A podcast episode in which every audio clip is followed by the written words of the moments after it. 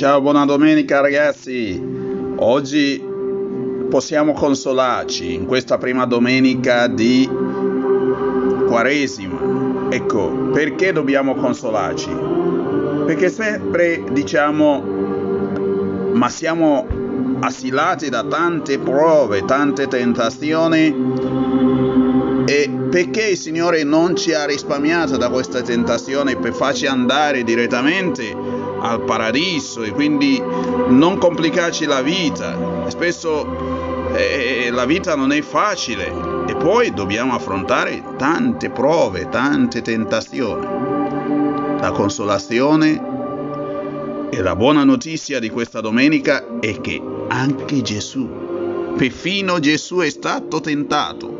Guardate, è una cosa che nessuno di noi avrebbe immaginato, che il figlio di Dio, e guardate dove è tentato, là dove stava in intimità con suo padre, nel deserto, dove stava pregando, digiunando, facendo, non faceva niente che possiamo immaginare che ci poteva o potrebbe indurre in tentazione a qualsiasi persona. Anzi, stava con suo padre.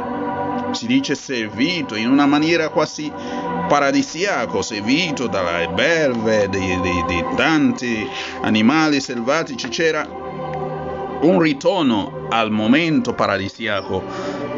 Però pensate, questo momento nemmeno fa paura a Satana, al tentatore, a quello che ci distoglie dal progetto di Dio. Ecco, per questo si chiama il diavolo, il divisore, divide la nostra intenzione, la nostra, uh, uh, il nostro cuore dalle cose che valgono. Ecco, quindi ci, ci mette in crisi, ci, ci mette pietra d'inciampo. Così voleva fare a Gesù.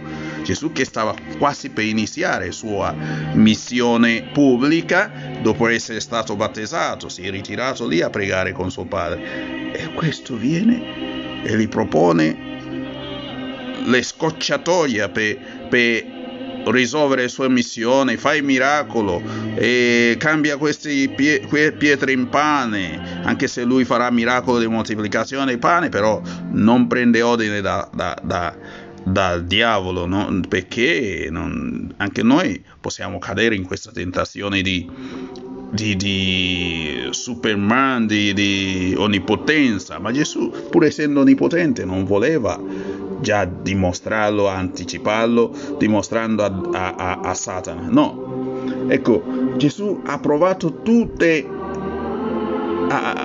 tutte le mo- maniere per vincere Satana, ossia Gesù con tutta la sua semplicità ha vinto il più potente tentatore, quello che umilia gli esseri umani, quello che ci mette in confusione quando facciamo i nostri progetti, vogliamo studiare, vogliamo laurearci, vogliamo eh, eh, costruire una famiglia, vogliamo essere persone per bene nel lavoro, invece il diavolo viene, o anche nella nostra relazione di coppia, il diavolo viene lì e, e, e mette le mani, ecco, quindi ci vuole fare inciampare.